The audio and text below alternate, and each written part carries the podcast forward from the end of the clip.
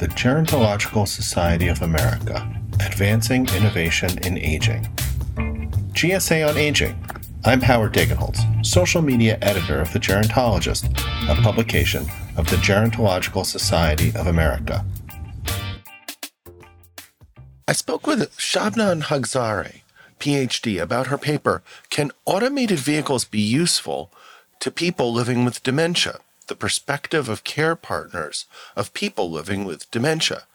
This paper was selected as editor's choice in the Gerontologist and was completed as part of uh, Dr. Haghzare's doctoral dissertation in biomedical engineering at the University of Toronto.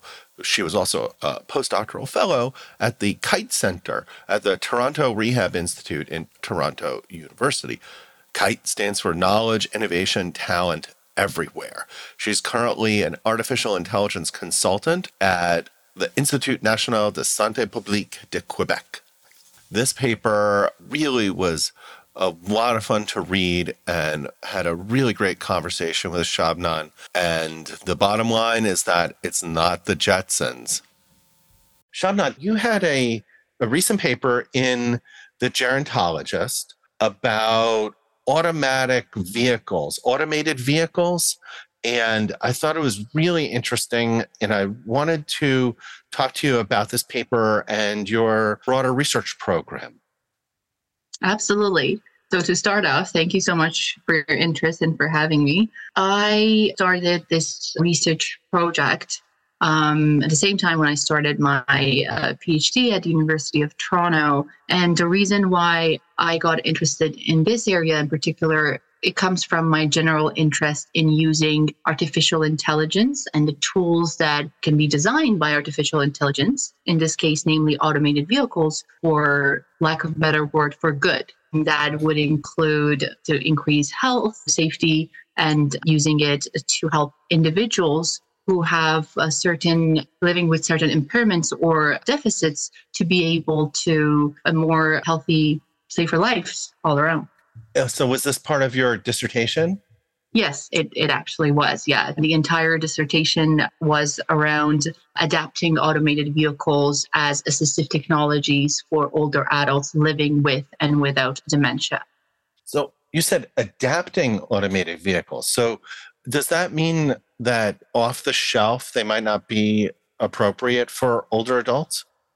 That's a great question because our hypothesis was that we went to this research project, and when I say we, of course, there's a uh, there's an entire team behind this project, as you can see on the publication itself as well. We went to this area project uh, not knowing really whether or not the automated vehicles that are currently designed, some of them available on the market, are compatible with the abilities of older adults uh, living with or without dementia.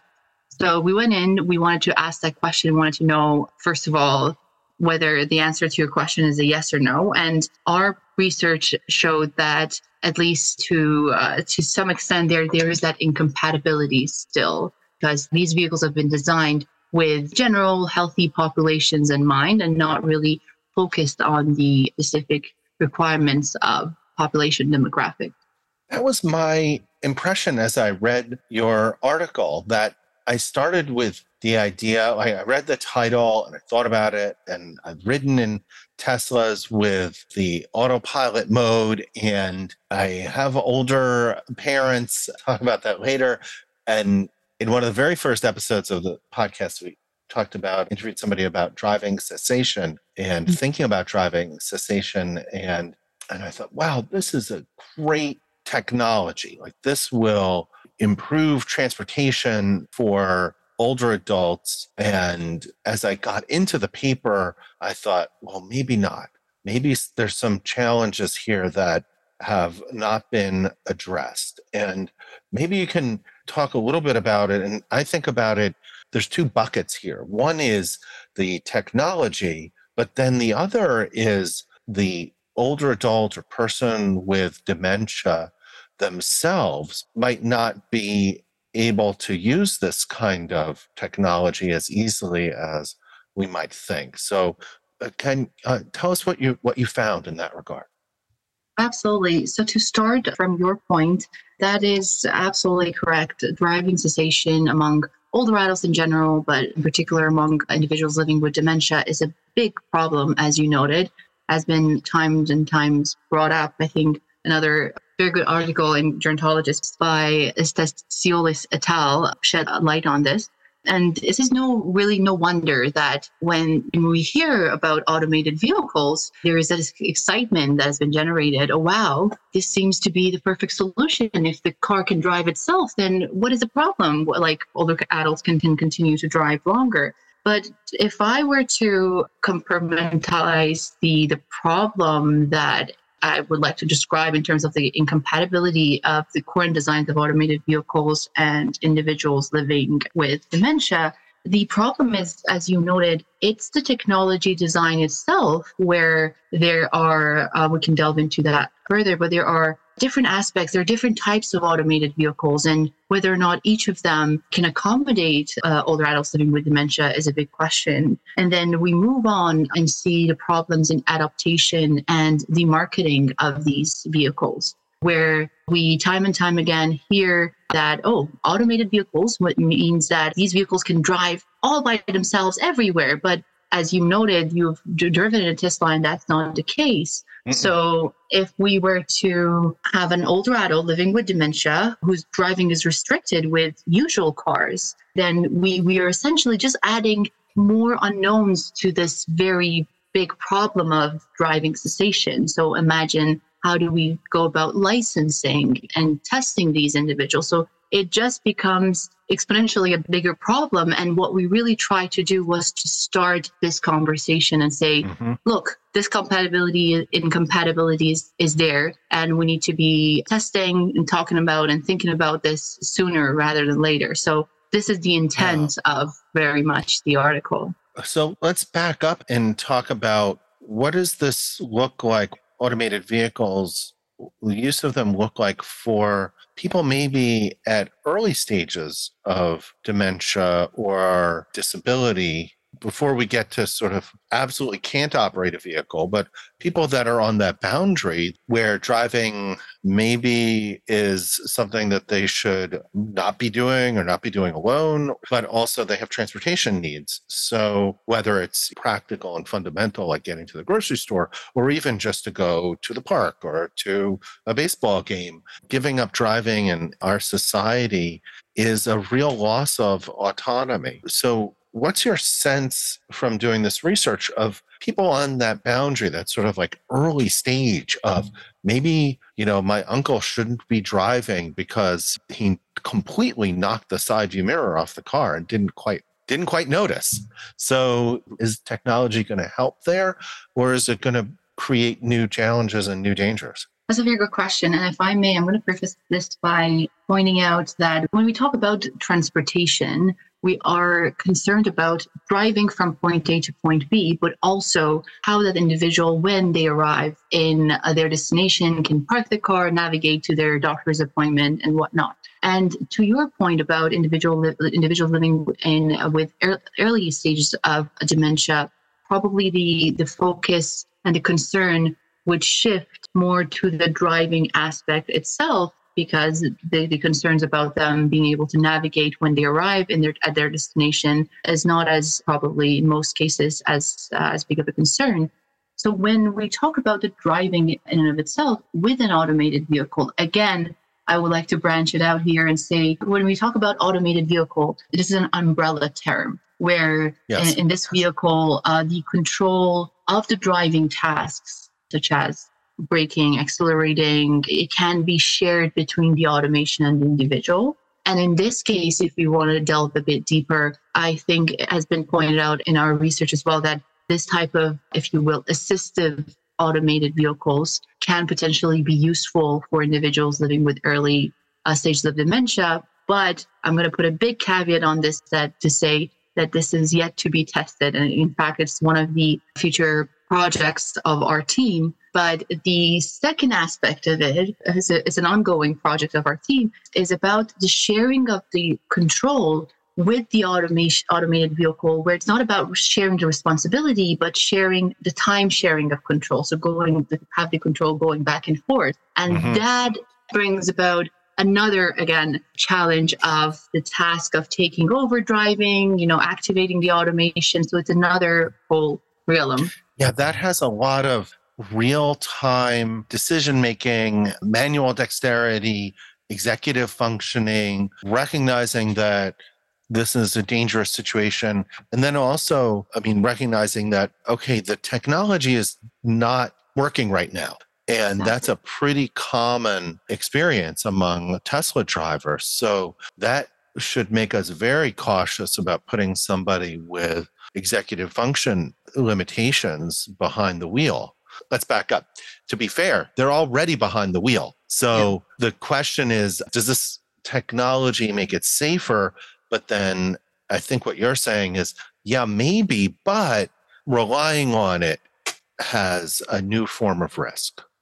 Absolutely. And to again emphasize when we're talking about, as you're more than familiar with on this um, compared to myself, is that when we're talking about cognitive decline or even dementia, again, we're talking about it's an umbrella term, right? We're talking about a wide variety of declines that can happen, not only just the stages, but uh, whether or not the individual is still is capable of performing the motor tasks or have the uh, motor dex- dexterity, yeah. as you noted. And that would play out with a different type of technology and automated vehicles that are coming out from different companies. So, mm. not to complicate the matter, but it, uh, the, the, the, article really meant we, we really tried to just like to be the whistleblower of saying, look, this is not a, the perfect solution. In fact, there needs to be more research done, and we need to be yeah. looking at this very carefully if we want to have um, our older adults uh, driving safely in automated vehicles. So, as I read the article, there's what formed in my mind was the science fiction future where we have vehicles that don't have a steering wheel where you maybe sit on a bench almost like a bus and it knows where you need to go and it takes you there. And mm-hmm. part of me was thinking, well, oh, there's so I have so many questions about this. Like one, it's a wonderful future, but you can't just introduce that to an 85 year old person with dementia because they just wouldn't know what to do in that type of vehicle. Mm. And two, I think it make the caregiver interviews make it clear that sending them off alone is problematic, just from the point of view of sitting in the vehicle, but also getting like what happens when they get to their destination. And and we talk about that in transportation as through the door assistance. So door to door assistance, you know, brings you to the curb and then the and then you get out of the vehicle. And that's kind of like a taxi ride. But through the door means getting that person actually out of the vehicle onto the sidewalk and to their destination successfully. So, this type of technology doesn't do anything about the latter. And there might be significant problems with achieving the former. So, I'm curious how far do we need to go in terms of iterating this type of technology to be a transportation solution for people? That's a great question and great points. And I'll start answering it by, by saying iterations may be one way to go in terms of a technology design, but also the particular infrastructure that we allow these vehicles to be used by older adults or people living with dementia may also be a contributing factor.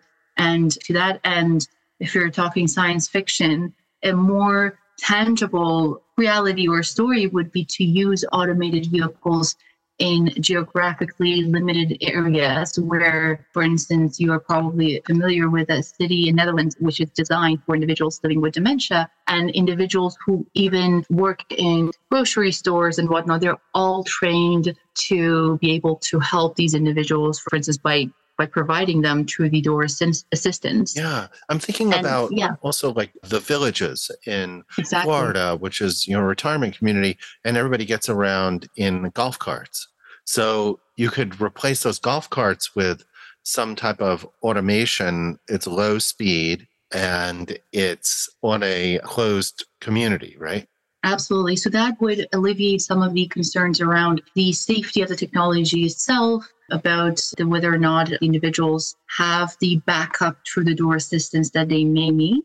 But also another point that you brought up, and it's as I'm aware, it's been a it's an active point of research. In, in fact, I think coming out of University of Florida, is the acceptability of the automation in general by older mm-hmm. adults, older adults living with dementia. Because while we can ensure that, okay, these vehicles are being used in these villages and all in all, the safety has been guaranteed, but whether or not the individuals, especially living with in later stages of dementia, will be able to not react and accept this automation driving for them again, that is still a big question that I haven't seen an answer to yet. Really fascinating, really fascinating challenges. And I think the technology is coming. So I think the opportunity for research is, and the importance of research, I think is really clear. So, Shabna, tell me what you're working on now and where's your research program going? So I have to say that I no longer lead the program and I have to give credit where it's due but I'm still involved. And the research program where it's headed is testing individuals living with dementia in uh, different stages in a driving simulator that we have at Toronto Rehab, where we provide them with a safe environment where they can be exposed to a simulated version of how it would be to drive in an automated vehicle. Mm. And we uh, not only are able to collect data on how well they can perform. For instance, that time sharing task that I uh, alluded to before. And also, we can ask some questions about their acceptance and how they would like to see the design change. This is where the, the next stage of the program is going.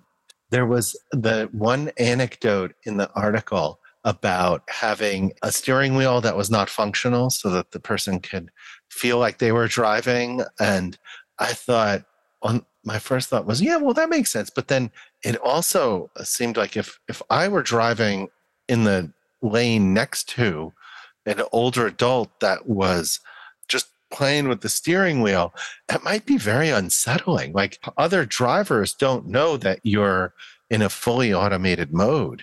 So Absolutely. yeah. So I, I so what do you do? Like can you design the vehicle so that the person with dementia is maybe in the back seat, but maybe they have controls in the back seat? I don't know. So that that is a great question because to add to that complexity that you just noted, there is that ethical question of how much control do we give or restrict from the individuals living with dementia. And to that note, I think there are comments from individuals living with dementia, I believe, that they do prefer to sit in the back seat to have that comfort. It's more familiar to have mm-hmm. somebody, a virtual driver, drive for mm-hmm. you. But if, if oh, you imagine that, yeah, if you imagine being alone, I put myself in the shoes of individuals. I'm sitting in the car, and because I'm living with dementia, my abilities to intervene with the controlling of the car has been restricted Mm-hmm. And is that to what extent that is ethical? Like, what control do I have? Or is there a need for somebody else, a care partner, to have that control virtually somewhere else? Because this happens, somebody may need to get out of the car sooner than their destination, their program mm-hmm. destination. So all these right. questions becomes more complicated, I do believe, as these stages of dementia may progress and as we think more about it. So are you building these types of things in the lab, like different types of vehicles with different arrangements of controls in the front seat and the back seat?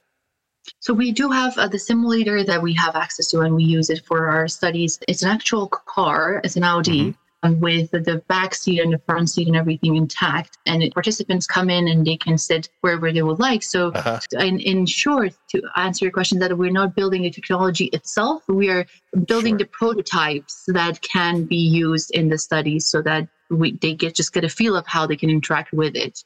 Mm-hmm. And are you putting people with dementia in these vehicles? Yes, yes, that is putting them in the driver's seat though in the the upcoming the current ongoing study Oh, okay. That's really yeah. interesting.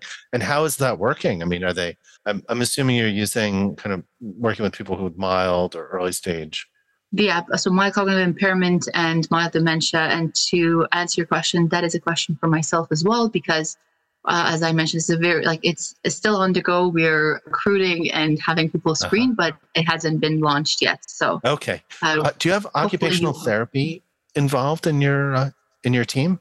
We had the uh, the protocols read by an occupational therapist so that they approve of it. But actually, no, I, I wish we did, but no, at this stage, we do not. Yeah, it just occurs to me that having somebody that's trained to understand how people interact with the built environment, interact with equipment and automobiles, and have experience with adaptive technology might have some insight just by observing some of your study participants. Yeah, that's a that's a great point. And to, to add to that, we the reason we do not have it is the, the restrictions of safety as to and the number of people we have in the car at a time. Sure. But what we are considering is to collect the videos of the individual yes. driving and provide yes. that to occupational therapists who can then provide us, yeah, with feedback as to how to do. Yeah, that's yeah. what I was. That's what I was thinking would be a good uh, solution. I'm yeah. wondering also, have you considered doing observational research on people living with mild dementia or mild cognitive impairment and are currently using some of this technology in the real world because it's not i mean obviously not the fully automated vehicles but there's you know adaptive cruise control and there's blind spot monitoring there's so much out there i wonder if any of the research has done that in a descriptive way uh, unfortunately, not in uh, in the programs that I've been involved uh, with. However, there is a program between our university, our lab, and I believe Washington, St. Louis, where they looked at uh, normative driving data, and uh, it included individuals living with dementia and included vehicles that have some degree of automation in it. Mm-hmm. So I regret to tell you that I do not have answers as to how that helps, but I, I am aware that that study is currently being conducted. Oh, okay, that's really interesting. Yeah. So you're currently at the Institute for Biomedical Engineering. And did you also train in the same place? Yes. Yeah, so I actually currently am doing a AI consultancy slash a postdoc at Public Health of Quebec, though. I finished my PhD last year at uh, University of Toronto Institute of Biomedical Engineering, where yes, I did my studies and research, and that's excellent. And then when you finish the postdoc, will you have a faculty role? Still to be decided. We'll see. Still, okay. uh, as you probably are aware, a very tough pro- process, but I'm in the midst of it. Excellent. Well, this was really great. It was very nice talking to you. I think your research Thanks. is fascinating and very Thank timely. You. Thank you so much. Thank you for having me. And it's always a pleasure talking to uh, like minded academics. So thank you. Thanks for listening. To learn more about The Gerontologist and to read its latest articles, visit the website at www.geron.org.